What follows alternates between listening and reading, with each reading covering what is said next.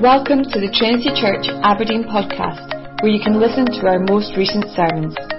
To find out more about who we are and what we believe, visit trinityaberdeen.org.uk.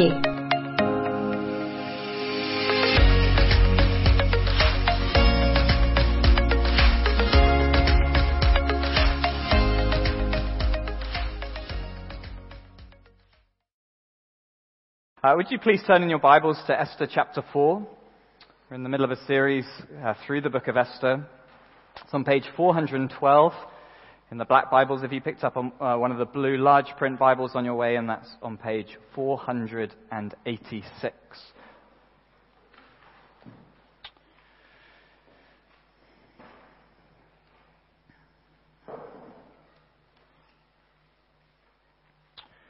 So in chapter 3, just before uh, this, a man called Haman had uh, persuaded the king of Persia to issue an, an edict that in about 10, 11 months' time, all of God's people uh, be, were to be killed.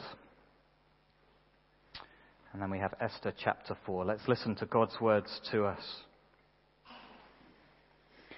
Now, when Mordecai learned all that had been done, Mordecai tore his clothes and put on sackcloth and ashes and went out into the midst of the city. And he cried out with a loud and bitter cry. He went up to the entrance of the king's gate, for no one was allowed to enter the king's gate clothed in sackcloth. And in every province, Wherever the king's command and his decree reached, there was great mourning among the Jews, with fasting and weeping and lamenting, and many of them lay in sackcloth and ashes.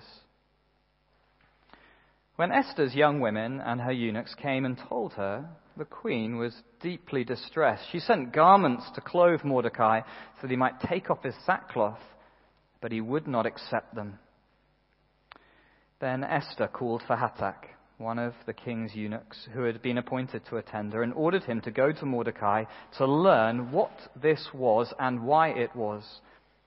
Hathach went out to Mordecai in the open square of the city in front of the king's gate, and Mordecai told him all that had happened to him and the exact sum of money that Haman had promised to pay into the king's treasuries for the destruction of the Jews. Mordecai also gave him a copy of the written decree issued in Susa for their destruction, that he might show it to Esther and explain it to her and command her to go to the king to beg his favor and plead with him on behalf of her people. And Hathach went and told Esther what Mordecai had said. Then Esther spoke to Hathach and commanded him to go to Mordecai and say, All the king's servants and the people of the king's provinces know that if any man or woman goes to the king inside the inner court without being called, there is but one law to be put to death except the one to whom the king holds out the golden scepter so that he might live. But as for me, I've not been called to come into the king these 30 days. And they told Mordecai what Esther had said. Then Mordecai told them to reply to Esther Do not think to yourself that in the king's palace you will escape any more than all the other Jews. For if you keep silent at this time, relief and deliverance will rise for the Jews from another place but you and your father's house will perish. And who knows whether you have not come to the kingdom for such a time as this? Then Esther told them to reply to Mordecai Go, gather all the Jews to be found in Susa, and hold a fast on my behalf. And do not eat or drink for three days, night or day. I and my young women will also fast as you do. Then I will go to the king, though it is against the law, and if I perish, I perish. Mordecai then went away and did everything as Esther had ordered him. Amen. Right, we are in crunch time in the book of Esther. Uh, the stakes are high. A death warrant sits over all of God's people. Haman has got the king to issue it, and it has gone to all parts of the empire. The clock is ticking. Uh, it, it's a bit like, you know, a train heading to a broken bridge and the, the, the brakes don't work. And this is the moment, like in any good story, this is the moment when we need a hero. We need someone to step up. We need, uh, and do what needs to be done to save God's people. It's, it's a bit like that, uh, that unseen moment between The Empire Strikes Back and Return of the Jedi. You know, when Luke Skywalker turns from a boy into a man. And when he comes back on screen, everyone, you know, you want to cheer. Um, or, in a very different film, uh, in Frozen, you know, uh, when, when Anna steps up, uh, she realizes Hans is the bad guy and steps in to save the day, and, and you, you, you cheer. But God's people are on the brink and in serious need of a Savior. It's an exciting stuff. It's an exciting story. But we've got to be, we've got to be careful here. As we saw last week, it's not just an exciting story. Because as we start to dig a bit deeper, it's actually it's a bit too close to the bone to be just a story. It's, it's part of something bigger. Something that uh, real that matters for us too. If you remember last week, we saw the way Haman points to a more sinister evil, the devil himself, an enemy who's constantly prowling to destroy God's people. But today it's worth noticing this death sentence. So again, it's, it's something that, it, that um, isn't just some exciting kind of thing in the story. Because without a Savior, this is actually our predicament in the world. And we don't just face death at some point in our lives, kind of the end of our decaying bodies. We, we face an eternal death, the Bible talks about a spiritual death, shut out from all that is good forever. And it's not because of some evil dictator uh, like we have here, but this is because of our rebellion against a just God. We are sinners, unclean, and condemned before a holy, righteous God. And so a death sentence actually sits rightly over all people. As Paul the Apostle said, the wages of sin is death. And we need a hero we need a Savior to step in. We are guilty as charged. Well, let's get into the story and see what it can show us about that Savior. So, as we do, as we get into this story, as we look at Esther, I want you to be uh, uh thinking how is Esther, uh, how is she an ordinary believer who becomes like a hero like we, we could be in some way? But I also want you to be thinking, how is Esther a hero in a completely different way? A way we'll never be. Because I think through this passage we see both of those things going on. Now, chapter 3 ended with the whole of Susa thrown into confusion. And the beginning of chapter 4 is Mordecai and the rest of God's people responding to the news. Verse 1 When Mordecai learned all that had been done, Mordecai tore his clothes and put on sackcloth and ashes and went out in the midst of the city. And he cried out with a loud and bitter cry. Mordecai is in utter distress. Not surprisingly, he, he, he sees what's about to happen and in his utter grief. You know, ripping your clothes, dressing in sackcloth and ashes, that's a normal sign in those days of deep grief and distress. We see it in other places uh, in Scripture. And, and Mordecai's not alone. He's, this is the response of the rest of God's people, verse 3. And in every province, whether the king's command, sorry, wherever the king's command and his decree reached, there was great mourning among the Jews, with fasting and weeping and lamenting, and many of them lay in sackcloth and ashes.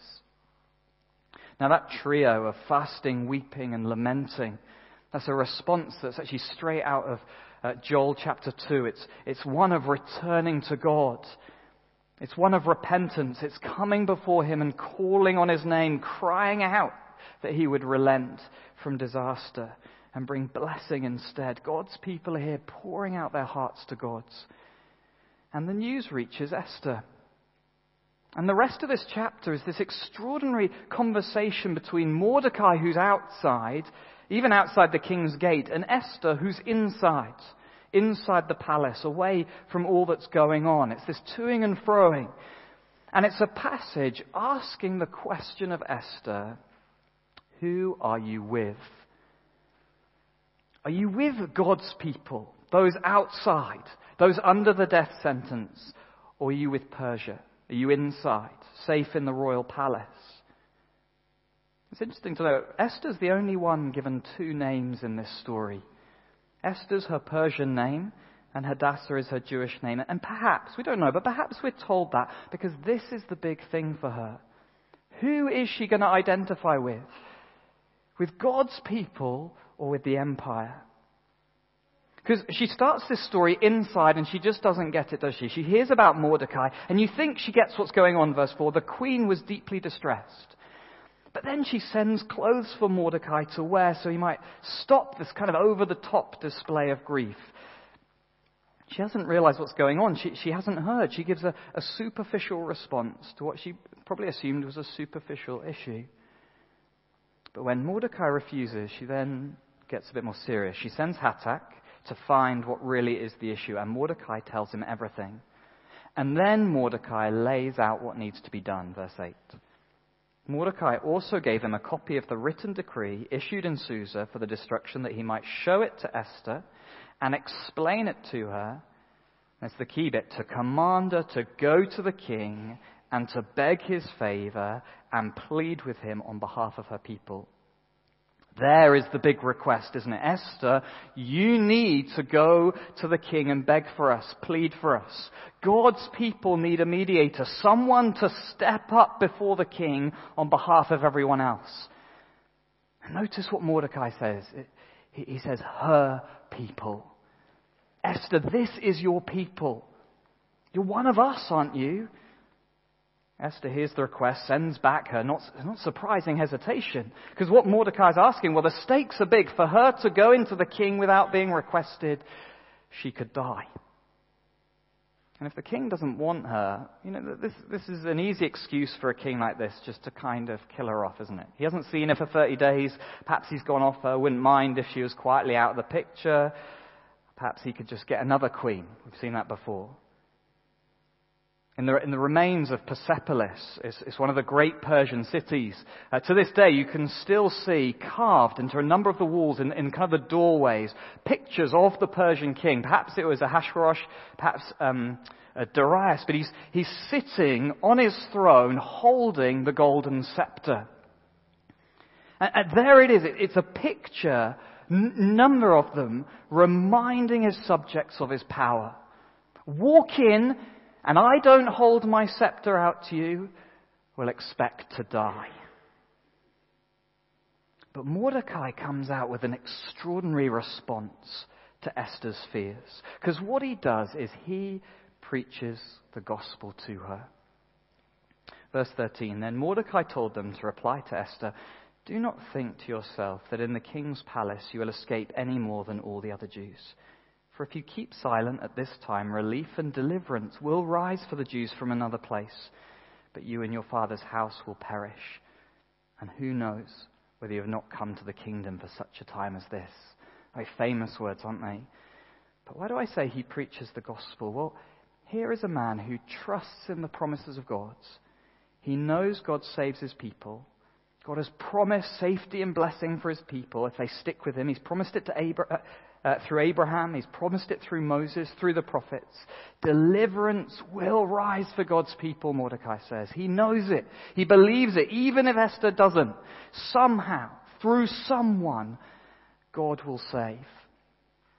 But he also tells her the other side of the coin. It's not just God delivers, it's that God delivers his people. Esther, who are you with? If you're with God, then trust His deliverance. Even if you die doing this, that you will still be safe in God's hands. But if you're against Him, then no, you and your father's house will perish. There's the warning. And this is the turning point of the whole of the book of Esther. From here on out, Esther steps up. She's the one who calls the shot, shots. She commands Mordecai. She hears the gospel and is transformed. Verse 15. Then Esther told them to reply to Mordecai Go, gather all the Jews to be found in Susa, hold a fast on my behalf. Do not eat or drink for three days, night or day. I and my young women will also fast as you do. Then I will go to the king, though it's against the law. And if I perish, I perish. Here is Esther stepping forwards. Firstly, she's, she's stepping up to be with God's people. She's risking her life, knowing perishing apart from them is worse than perishing as one of them.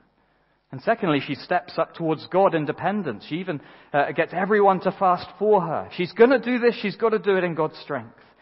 Whatever happens will be in His hands. And in the moment of distress, the hero's transformed from being in the inside, dealing with the problem by covering it up. She's now risking her life for the weak. And the tension's high. You know, what's going to happen? Will Esther survive as she goes in to see the king? Well, that's for next week. But instead, let's just take a closer look at Esther here. Because earlier, if you remember, I asked you to think about how we're like Esther and how we're really not like Esther. And first, I want us to dig into how she is doing something here that we will never do. Esther is about to risk her life to save all of God's people from death. There in verse 8, she has to go to the king to beg his favor and plead with him on behalf of her people. This is a massive thing. It's her, the mediator, the go between, the one who can save all of God's people. And then it's the rest of God's people dependent on her, hope, hoping in her. This is not something we uh, do, is it? We are not Esther in this way. We're with the rest of God's people. We're looking to God and to her. Esther instead stands in, a, in an Old Testament line of mediators. People who stood on behalf of God's people, on behalf of God's people before enemies. Just think of Moses standing before Pharaoh. But also in, in a profound and spiritual way, pointing to the line of mediators who stood between God and his people. Again, like Moses, but also Abraham, Solomon, the high priests, Esther is this, this mediator, this go between to save God's people. Well, of course, she's pointing us to Jesus Christ, the true, the better mediator. Just think about the similarities. Like Esther, Jesus is someone who has full access to the royal throne. He's someone who had to fully identify with his people, to, to risk death for them, all in order to plead on their behalf to plead for their lives that they might be saved. She's pointing us to Jesus in this moment. But it's also important to see that Esther's situation is a shadow. It points to Jesus in some ways, but in other ways it's totally different because the, the big difference is the issue of justice. King Ahasuerus had put God's people under a death sentence for no good reason. It was at the whim of Haman, who lied and bribed to make it happen. The king is unjust, and the people are innocent. But if you think with God, it's very different, isn't it? We are not innocent. So we thought about the beginning, we've rebelled against the God of the universe. Our sin has put us there. And God is not like Ahasuerus. God is not a vindictive dictator. He's not killing people for no reason. No, God is just and He's good. He's righteous and He's holy. His verdict is correct. His death sentence is the punishment that fits the crime.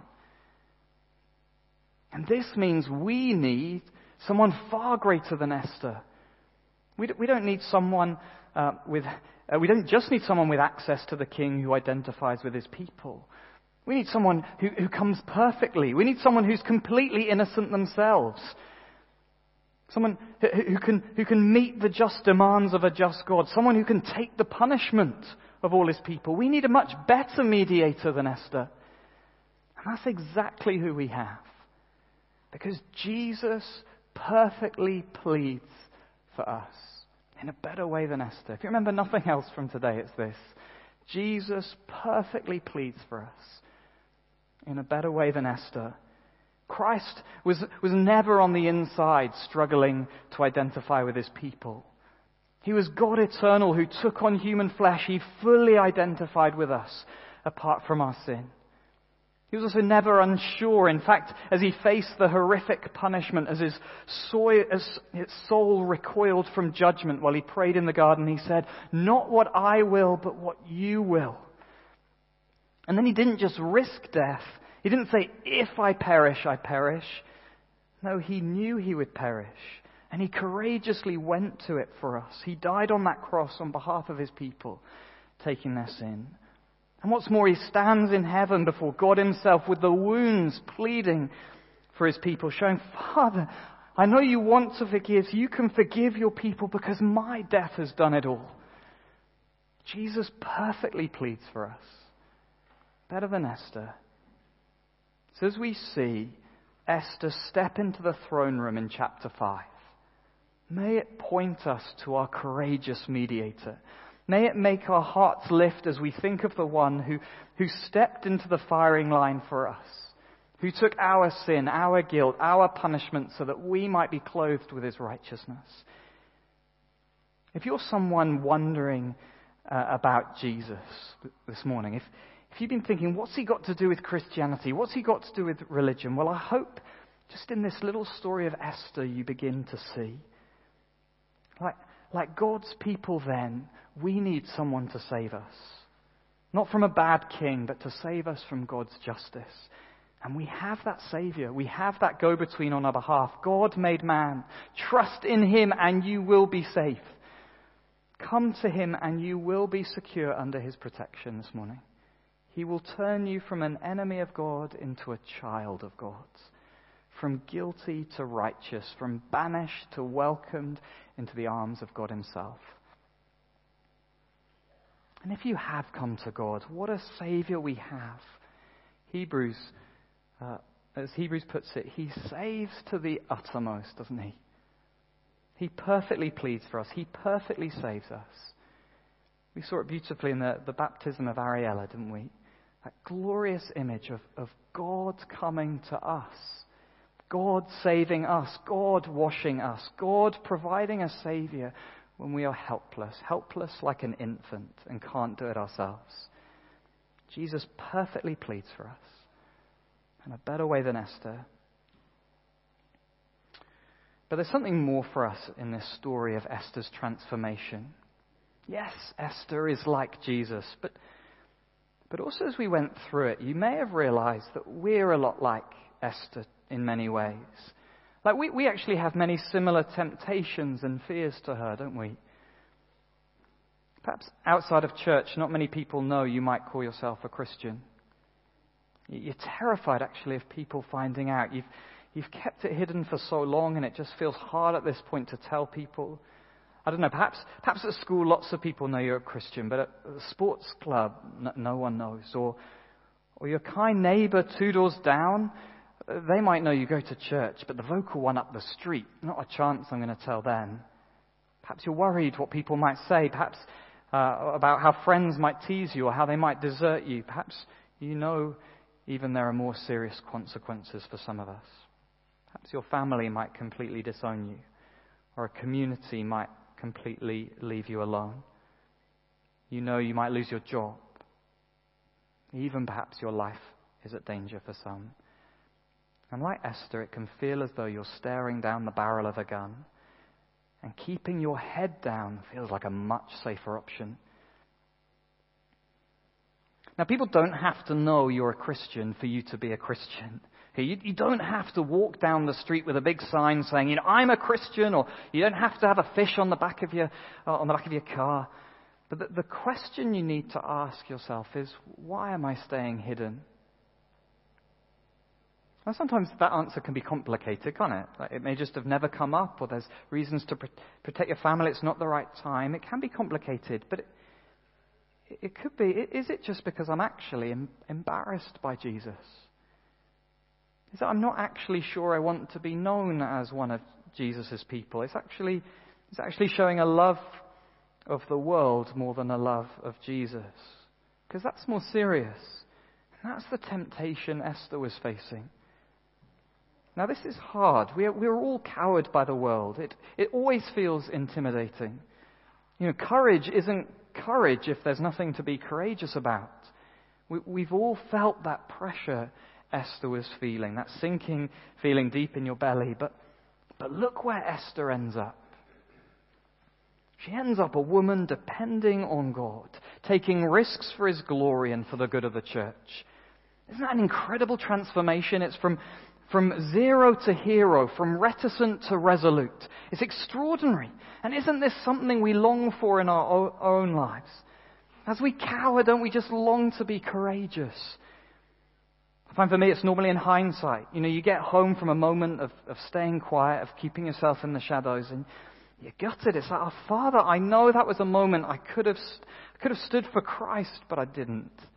Please help me. So, what made all the difference for Esther? Well, it was the gospel.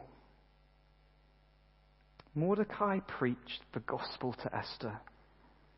It wasn't a soft message. It was a challenging and exposing one. He didn't just say, God loves everyone, it's all going to be okay. No, instead, he showed her the truth. He showed her the stark contrast in the world. He set before her deliverance or perishing. Or to put it more starkly, he set before her life or death. Through Christ, our even better mediator, even more courageous mediator, the gospel contrasts become uh, laser focused. Mordecai preached a gospel of hope, didn't he? Relief and deliverance will rise for God's people. What a great message. And in Christ, God saves his people from sin and its, its worst impacts, even than death. And he's promised to bring deliverance, bring relief, and, and finally to bring us home to himself into eternal life before his throne. They are beautiful promises. This is so secure in Christ. We've seen it. This is no vague hope. We have the, the life, death, and resurrection of Jesus Christ before us. We can see God's faithfulness in action. He perfectly identified with us. He became like us without sin, and then he perfectly paid for the price for our sin. He then became sin for us as he died, bearing it on himself. And if, if that wasn't enough, he rose again so that he might enter heaven for us. He takes the, the marks of his completed sacrifice to the throne room. He takes it, our risen human flesh to the heavenly city. It's salvation. It's salvation from start to finish. Sin and death defeated and life and glory guaranteed. It's grace showered upon sinners. Life is on offer in the gospel, secured by our better mediator. That's one side of the coin, isn't it? But there's also a warning in the gospel. Just like for Esther, being outside of God's people, being separated from Jesus Christ, that's a big problem. That means staying in our sin facing God's wrath for it. It's life or death, with Christ or without Christ. It's the gospel. But it's that message that totally transformed Esther. And it can do the same for us. If Jesus perfectly pleads for us, better than Esther, well, it's the gospel that totally transforms us like it did for Esther. The gospel totally transforms us like it did for Esther. How? How does it do that?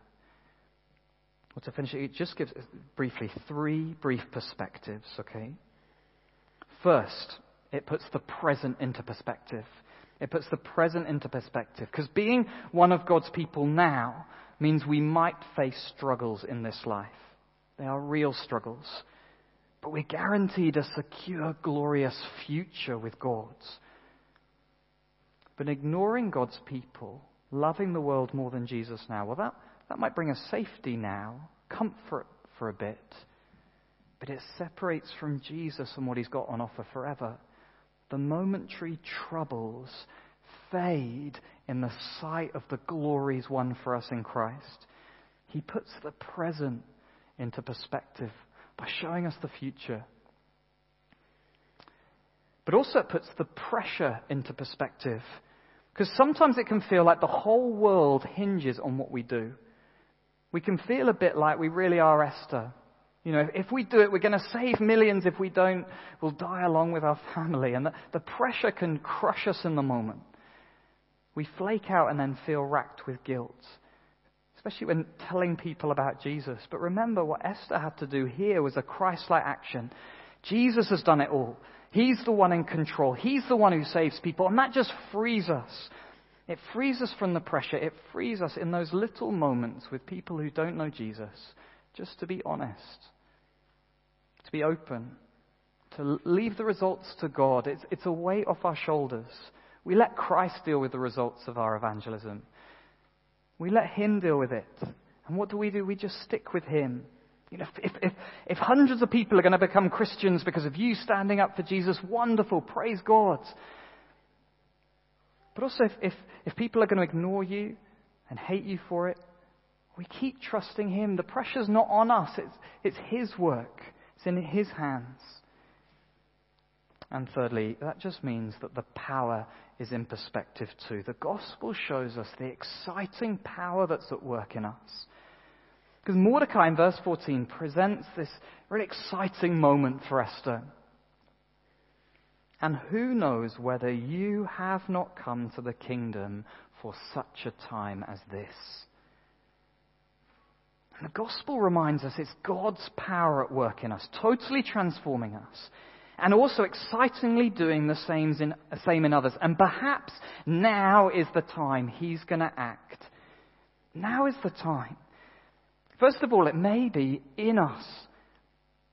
Perhaps this morning you have never called yourself a Christian. But you want to know Jesus, and you want to know the life He's got for you. And perhaps you're terrified of what people are going to say.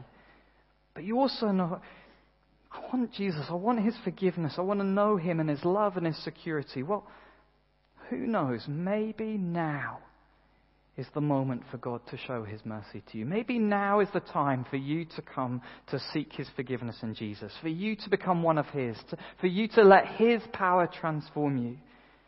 Who knows if you are here for such a time as this? But also, this power is excitingly doing things in others. If you're following Jesus, maybe God's got you where you are because of what He's going to do through you. Who knows whether you have not come to the place you're in at this moment for such a time as this? And actually, it's often in the everyday decisions, isn't it, that you're facing. It's there that you're having to decide whether you stand for Jesus or not. It's those moments when people ask you how your Sunday was. It's as your mates invite you to have some shots with them at the pub. It's deciding whether to talk about Jesus with your unbelieving husband or wife one evening. It's, it's at work when a fellow Christian is getting gossiped at, about behind their back. It's in the school playground when your kids are being made to dress up for pride. It's in those decisions. We must let the gospel sink in. It's God's power at work. So if He's got me here for such a moment as this, well, what does wisdom, what does courage look like for me? What unique opportunities do I have to share Jesus with someone? What impact might God have through me as I speak up? God is at work. It's His power. This is scary, yes, but it's exciting. Because of Christ, the, the present is in perspective now. The pressure's in perspective. And the power is in perspective. The gospel can totally transform us. So we can step up like Esther. We can be courageous in God's strength, dependent on Him, secure in His love for us. Because who knows whether you've not come to this place for such a time as this? And it's in Christ's name we go our better, our courageous mediator, and for his glory. Amen.